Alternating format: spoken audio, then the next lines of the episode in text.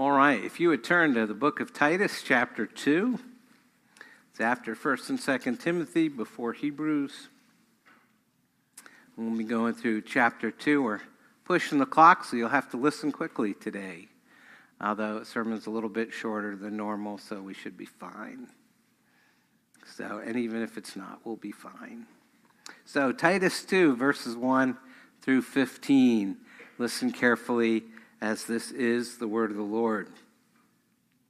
But as for you, teach what accords with sound doctrine.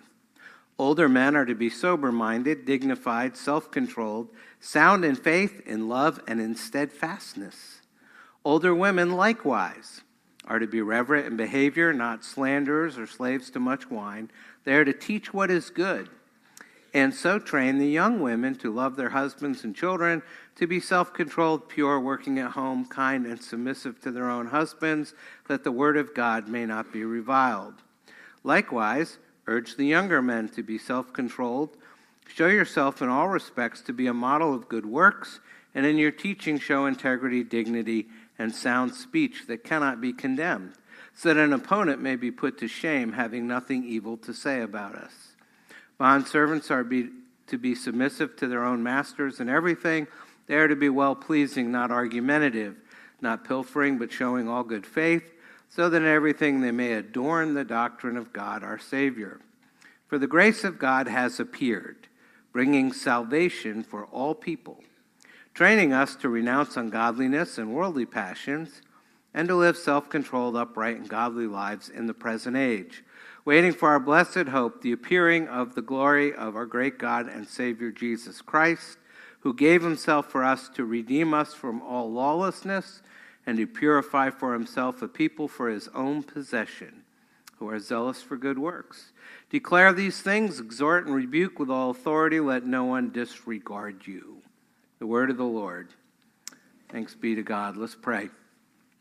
Heavenly Father, Thank you for giving us the scriptures and making us your people. You've brought us to Paul's letter to Titus this morning to learn more about sound doctrine and how we live that out in the real world.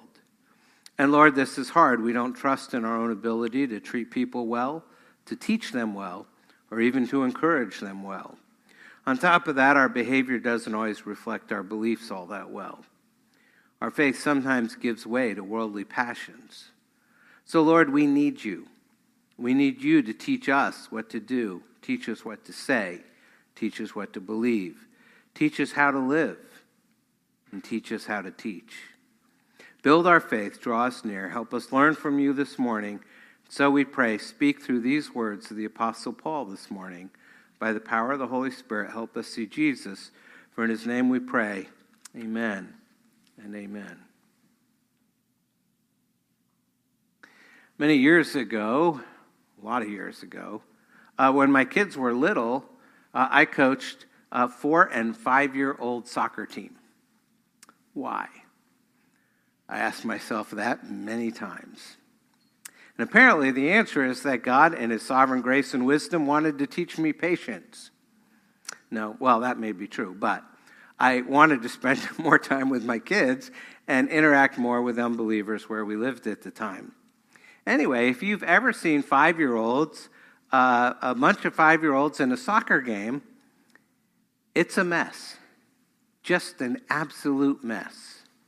Essentially, you have a dozen kids swarming around the ball, kicking frantically at the ball, not necessarily kicking the ball, but kicking at the ball. And there's always the odd kid zoning out, you know, counting the dandelions or tracking the movement of an ant. But on the whole, they're like a bunch of Labrador retrievers. They're happily running around in a pack, barking, excited about nothing. So when you coach four and five year olds, uh, you don't come up with plays. You uh, basically you've got three things you're trying to help them learn, other than don't bite each other, which I'm not sure why that one is not obvious, but it has to be said.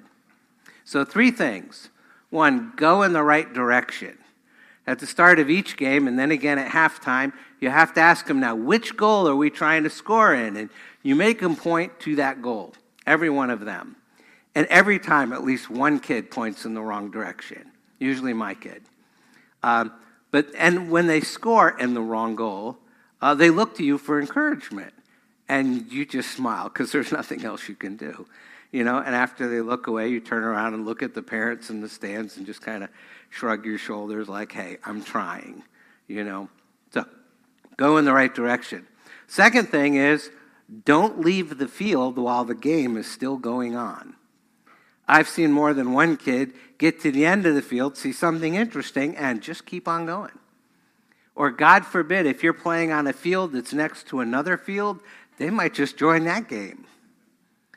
Or they'll let you know they're tired by uh, coming over to sit down and get a snack. And sometimes they just lay down in the middle of the field, which leaves you wondering are they okay? Do I need to do something? Are they still breathing? But then they'll roll over and start watching the ants so you know they're fine. Third thing is there is such a thing as positions. They don't get it, they just want to swarm. But you're trying to explain that the game is actually more fun if they play their positions. Plus, there's a beauty to the game when they do, and they might actually win. And they will absolutely agree with every single word until someone kicks the ball and they swarm. And of course, when you say something to them, they'll say, I'm not out of position, he's out of position. All of that is what Paul is dealing with here.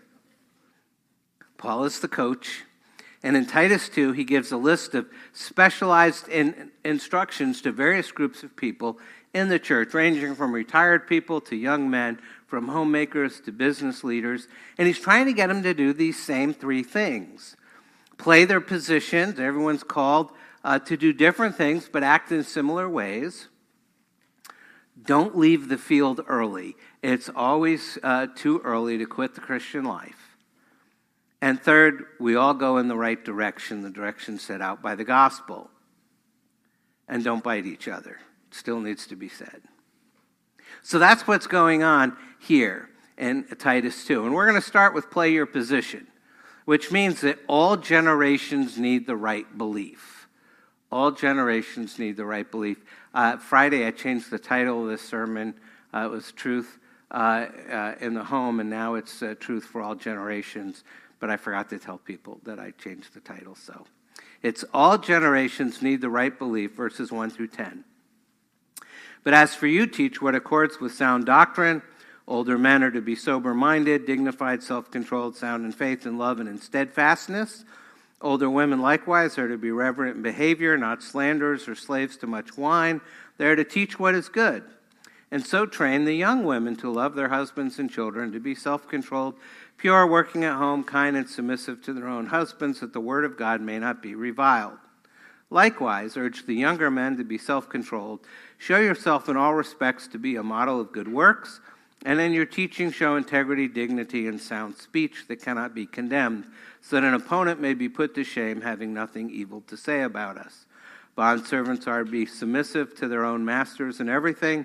They are to be well pleasing, not argumentative, not pilfering, but showing all good faith, so that in everything they may adorn the doctrine of God our Savior. Number of thoughts here. Virtually all commentators uh, on this passage break it down by group. Here's what Paul says to the older men, the older women, the younger women, and the younger men. And then they list the behaviors of uh, each of these groups that are expected to exhibit. And that's not entirely wrong, but it's somewhat wrong. The key phrases here are the first and the last. Everything else needs to fit within with those two phrases. So if we put them together, verse 1 and the end of verse 10, we read, But as for you, teach what accords with sound doctrine, so that in everything they may adorn the doctrine of God our Savior. This entire section is not about how we should behave, but it's about how our behavior reveals our beliefs. How our behavior reveals our beliefs. Does our behavior accord with sound doctrine? Does our behavior adorn the doctrine of God our Savior? And the instructions he gives are essentially the same uh, for the older men, the older women, and the younger men. The list gets shorter, but they don't change much. Paul's telling the older men if you're going to teach what accords with, what is consistent with sound doctrine, then here's what I'm looking for. And he lists six character traits. Older women, notice he says likewise. We only list four character traits. Young men, same thing, but you get three traits emphasized. And what he's saying is that the whole household of God needs to believe, and we can see that they believe in how they behave. Living according to what you believe can be seen in lives that are reverent and self controlled. And since you're living out your faith, you're now able to teach that same faith, and all three groups are told to teach. now, there's one group that's different, and that's the younger women. And I think there's two reasons for that. One, they're not directly addressed at all. They only get mentioned because the older women are to be teaching and training them. It appears these are women who uh, might be newly married or have young families or both.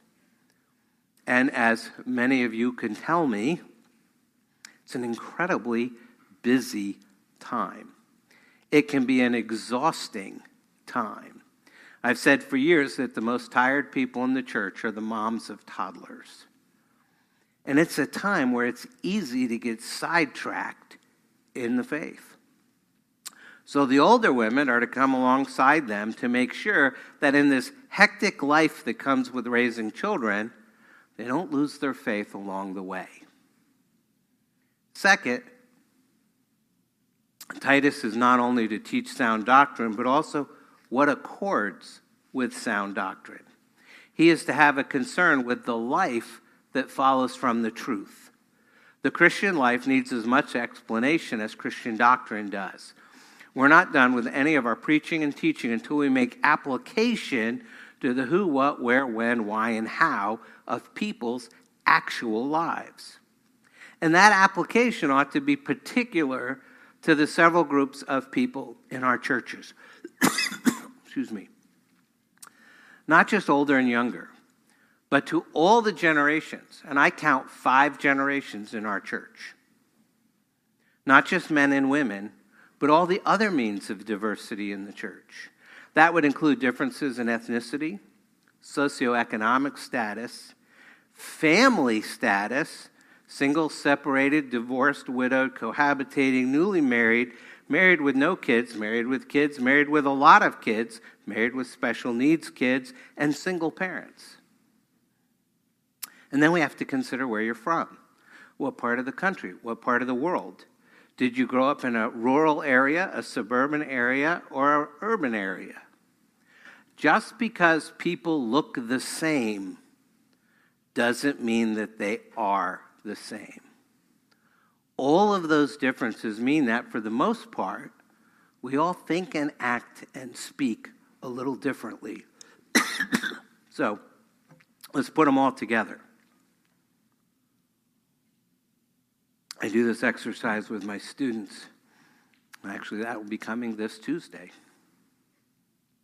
We may have someone in our church uh, who grew up Methodist, moved here from Albany, Georgia, but previously immigrated from Southeast Asia, is 35 years old and thus a millennial, is married to a biracial man who grew up nominal Catholic in Albany, New York. He's now 43, meaning he's a Gen Xer, and he has a hard time understanding his wife's Southern Asian Methodist accent. And they have kids. They only wanted two, but now they have four. All of them are under the age of eight, and two of them have learning disabilities. That mixture of all the different types of diversities found in one family is now common. And ministry today requires those who preach and teach to know how to insert the truth into the life where people actually find themselves. That's not just true for us, it's not just true for pastors, but for all of those who are spiritually mature who will carry the bulk of the teaching load in the context of the local church. And this requires that we all get to know and love and live with the other people in the church. How else can anyone make application of the Word of God in such personal situations? mm, something's caught. The second thing is that we become surrogate families to a lot of people in the church. Few people today live in the area where they grew up. And that means the local church has a responsibility for raising younger saints into maturity and encouraging older saints uh, to age with respect and dignity, teaching what accords with sound doctrine. So that's what's going on here. Um, that uh, um, Titus is telling them you've got to consider where people are actually at, and everyone is different. Now, there's one thing in here that's really interesting. I find it instructive that Titus is to teach the older women how to be older women. That's fascinating. I can't think of a single pastor job description where that was listed as a requirement. Not one. But perhaps that helps to explain why uh, so many ministries known for their teaching are known to be great places for men's discipleship, but not so great places for women's. There is a missing link between the pastor and the older women who are then responsible to teach younger women. And in Titus's context on the island of Crete, there tends to be a lot of women around. This is an island in the Mediterranean. Its economy is built around sailing and shipping. And so the men are gone. They're off island most of the time, which means most of the people who are on the island are women. In most churches, there tend to be a lot of women around, usually more women than men. In fact, I have uh, Jen Marshall Patterson, um, the lecturer and heads our Institute for Theology and Public Life at RTS. She actually will come to my class and talk about how women hear preaching because most of my students are men. We miss a vital opportunity in a primary way to strengthen communities if we neglect the older women, and by extension, the younger women in the churches and communities where we're trying to work. All of that means that teaching people how to live is nothing short of reconstituting, restructuring, remodeling families and households. Contexts like Crete, contexts like Northern Virginia, tend to exert tremendous pressure on male female relationships and weaken families. If you're living according to the philosophy of the world, that tends to pull marriages apart and leave children uninstructed in the things of God. And the gospel of our Lord works against all of that by insisting on lives that conform to the truth, that are in accord with sound doctrine. And make no mistake, it is slow, difficult work. But the gospel in Crete and everyone else calls us uh, to what is typically described as a traditional view of marriage, marital roles, and raising children. Now, don't mishear me here. I don't mean to say anything under the label of traditional is good. It's not. A lot of abuse hides under that label. But I do mean to say that stressing in this Cretan context of immense immorality and idolatry and just plain selfishness, but stressing the virtues of marriage of complementarian gender roles, of focusing on children, of respectable behavior and self control is what accords with sound doctrine in this text. And as such, it becomes a vital part of how we show forth the gospel with our lives in any and all circumstances. It's one thing to preach the gospel in difficult places, it is quite another thing to show people how to live uh, in a manner worthy of their calling in those difficult places. And it doesn't matter what position you play older man, older woman, younger man, younger women you have a role to fulfill. Wherever you are in life, you need to demonstrate the right beliefs by how you live. We all have to play our position. Next, you don't get to leave the field while the game is still going on. Paul doesn't ignore behavior um, because he knows the wrong behavior disqualifies you from ministry. And Crete is filled with bad behavior people. And so Paul emphasizes how salvation changes our behavior when he says that all generations need the right behavior. All generations need the right behavior, verses 11 and 12. For the grace of God has appeared, bringing salvation for all people, training us to renounce ungodliness and worldly passions and to live self controlled, upright, and godly lives in the present age. So we have three terms there self controlled, upright, and godly lives. And seems to be almost a three dimensional focus to the different aspects of the Christian life. With self control, the focus is directed inward towards ourselves, our own desires, our own motivations, our own pursuits. Uprightness is related to the word for justice, and so it's directed outward. It's focused on our love for our neighbors, that we would treat one another with kindness, integrity, honesty, compassion, and generosity. And then a godly life is directed upward focused on our relationship with the Lord so that our lives are marked by worship and devotion and personal piety. So, what does that look like? What does a life of self control, uprightness, and godliness look like? It's a life that looks like Jesus' life.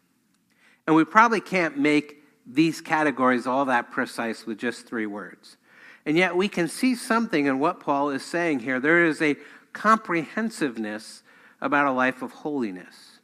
It touches everything we do and every part of our being. There's something about godliness in this book, in the scriptures, in all of the scriptures, that's demanding. In fact, if you go back to the whole book of Titus, if you read this, it's a short little letter, but if you read it again, you'll find that Paul's exhortations to all the Christians, all the different people in Crete, all the different people in the church, can become an almost crushing standard to live up to. And part of it is one of the favorite words that uh, Paul uses to Titus is good works. He says, Be zealous for good works, be devoted to good works. How can we live like that? How can we say no to the ways of the present age and yes to the ways of God in this present age? How do we do that? Well, it's not by our own works. It's not by working for our salvation. It's not by trying to build up enough good works to be saved. It's by living a new life by faith in Christ. It's by receiving and believing. John 1 12. But to all who did receive him and who believed in his name, he gave the right to become children of God. It's by belonging to Christ Jesus. And to do that, Paul says we all need to go in the same direction. We all need to go in the right direction. And we need to realize not only that we belong, but that everyone here, that all generations need to belong. Verses 13 through 15 all generations need to belong. Waiting for our blessed hope, the appearing of the glory of our great God and Savior Jesus Christ, who gave himself for us to redeem us from all lawlessness and to purify for himself a people for his own possession who are zealous for good works. Declare these things, exhort and rebuke with all authority. Let no one disregard you. How do we say no to the ways of the present age and yes to the ways of God in this present age? It's by living a life that begins with the grace of God and is carried forth by the grace of God and is looking forward to the glory of God one day, that day. It's by living out the good news that comes to us in these verses. That's how we live out what Paul calls us to live out. Now, we see that grace does two things when it appears. First, as we saw with the first advent, the first appearance, grace brings salvation for all people, all generations. Without the grace of God, there'd be no salvation for anyone. And we're rescued from the coming wrath of God only because God in Christ is kind to people who don't deserve it. The Lord Jesus Christ manifests the kindness of God, and in him all people find, may find an unearned salvation. Rescue from God's judgment, And because God's love is not earned, purchased, or bartered, it is given freely by a God who cannot be compelled from without to show grace to sinners who are full of lawlessness within. When the grace of God appeared in that first coming of Jesus Christ, it appeared to bring salvation. But grace does the second thing grace trains or teaches. It not only saves us, it also instructs us. Genuine grace has instructional power. That's how you distinguish it from its cheap counterfeits. Cheap grace does nothing to change the lives of its people. But saving grace teaches us to renounce ungodliness and worldly passions and to live self controlled, upright, and godly lives in the present age. Now, remember, Crete is a difficult context to minister in. Just as Northern Virginia is a difficult context to minister in. And the rougher the context, the more relentlessly it assaults. Oppression, violence, isolation, and abandonment, all types of abuse, all these conspire to rob people of hope. The life giving anticipation of a better day and a better life. In our society today, we're seeing an unprecedented sense of despair. But when people look to Christ's return, our text says they look to their blessed hope. They know that his coming changes everything. And that's partly why they're able to live godly lives in the present age of brokenness and sin and despair and death. Because Christ is coming. And when he appears, everything will be renewed Everything will be changed in a moment, in the twinkling of an eye. The grit and grime of life will give way to the glory of the Lord, the one who gave himself for us to redeem us from all lawlessness and to purify for himself a people for his own possession who are zealous for good works. That one is going to return to claim his redeemed and purified people a deep, abiding, unshakable anticipation of our Savior's appearing in glory is our blessed hope. It's how we're able to do good works when we're surrounded by evil ones. It's how we're able to see above the fray with heads raised high when others are crushed beneath the rubble of this fallen world. And it's how we dig people out from beneath that rubble with a divine hope in Jesus Christ. The gospel brings that hope to those he claims for his own possessions, for those who belong to him. Now, you may already know, but we are uh, only 36 days away from Christmas. It will be here before you know it. And we're used to that. We're used to the waiting that goes along with Christmas, aren't we? That's just as true in the church it is with all the traditions celebrated in the world around us. Starting in December, we'll have Advent sermons and an Advent wreath. Next Sunday, we'll be giving out Advent devotional books for both kids and adults. There will be community group Christmas parties, and you're invited, even if you're not in a community group, though you should be. And this would be a good time to start. And of course, we have the music of Christmas which means that I may have perhaps already set the Christmas music stations on my car radio. It's possible. Don't judge me. There will be poinsettias at some point, and most of our homes will have some form of garland decorating the front hallway. And all of that is in anticipation for Christmas. It's looking forward to the celebration of the birth of Jesus. And our whole culture participates, even if they don't know Christ, because they still want presents. We're all familiar with waiting for Christmas. Now, the truth about this Titus 2 passage is it's about waiting as well. Except it's not about waiting for Christmas, it's about waiting after Christmas. It's about how we live now that Christ has come. How do we live in light of the events of Christ's birth, his life, his death, his resurrection, and his ascension? How do we live in light of the anticipation of Christ's return at the end of history? You see, Jesus is going to come again. And there are two Advents we have to remember at Christmas time. An Advent means a coming or arrival. There's two Advents to remember. One is the coming that has already happened, that Jesus was born in Bethlehem. When he appeared, he brought salvation.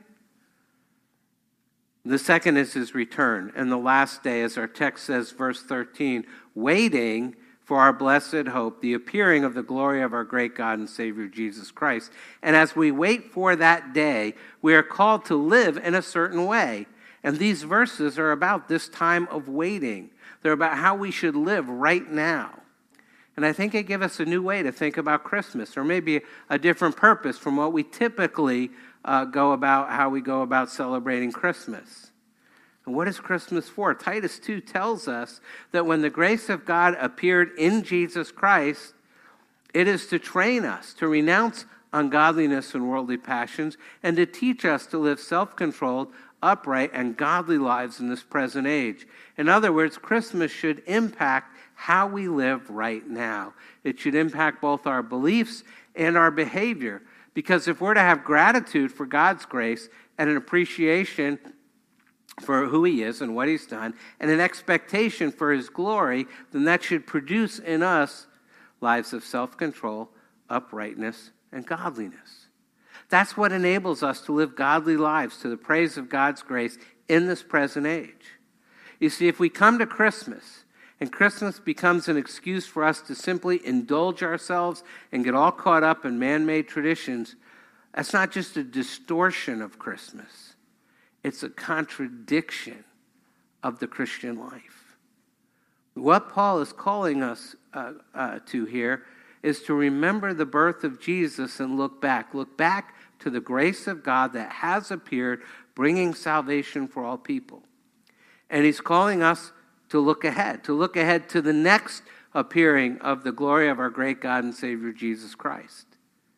And then to wait and we wait by living a changed life, a renewed life, a transformed life filled with self control, uprightness, and godliness in this present age. In an age where depression, anxiety, and other mental health struggles aim to steal our hope, we have to be people who return to the foundation of our faith. Ephesians 5 Therefore, be imitators of God as beloved children, and walk in love as Christ loved us and gave himself up for us a fragrant offering and sacrifice to God. Hopeless hearts need to soak up this great truth. Because Jesus didn't save us just so we would have the right behavior or just so that even we would have the right beliefs. He saved us to make us His. And may you bound in hope by the power of the Spirit as you believe in the one who calls you mine, the one who says, you belong. And for that reason, our message is called Good News, because it is. Pray for that. Thank Him for that. Do that now, and then I'll close.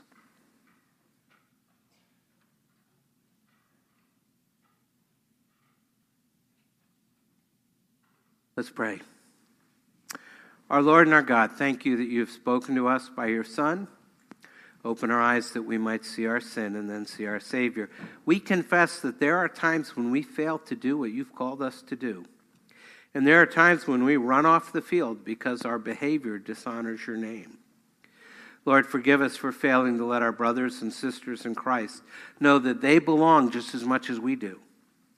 Father, help us to be people who train ourselves for godliness because we have our hope set on the living God. We know that we can only do that through the merits of your Son, whose blood and righteousness grant us access to the throne of grace. So give us the faith to believe what you have told us about your Son. Give us the strength to behave in accordance with our beliefs. And place in us the ability to wait for our blessed hope, the appearing of the glory of our great God and Savior Jesus Christ who gave himself for us to redeem us from all lawlessness and to purify for himself a people for his own possession. Our Savior, your Son, the one who makes us his, and who lives and reigns with you in the Holy Spirit, one God, now and forever. Amen and amen.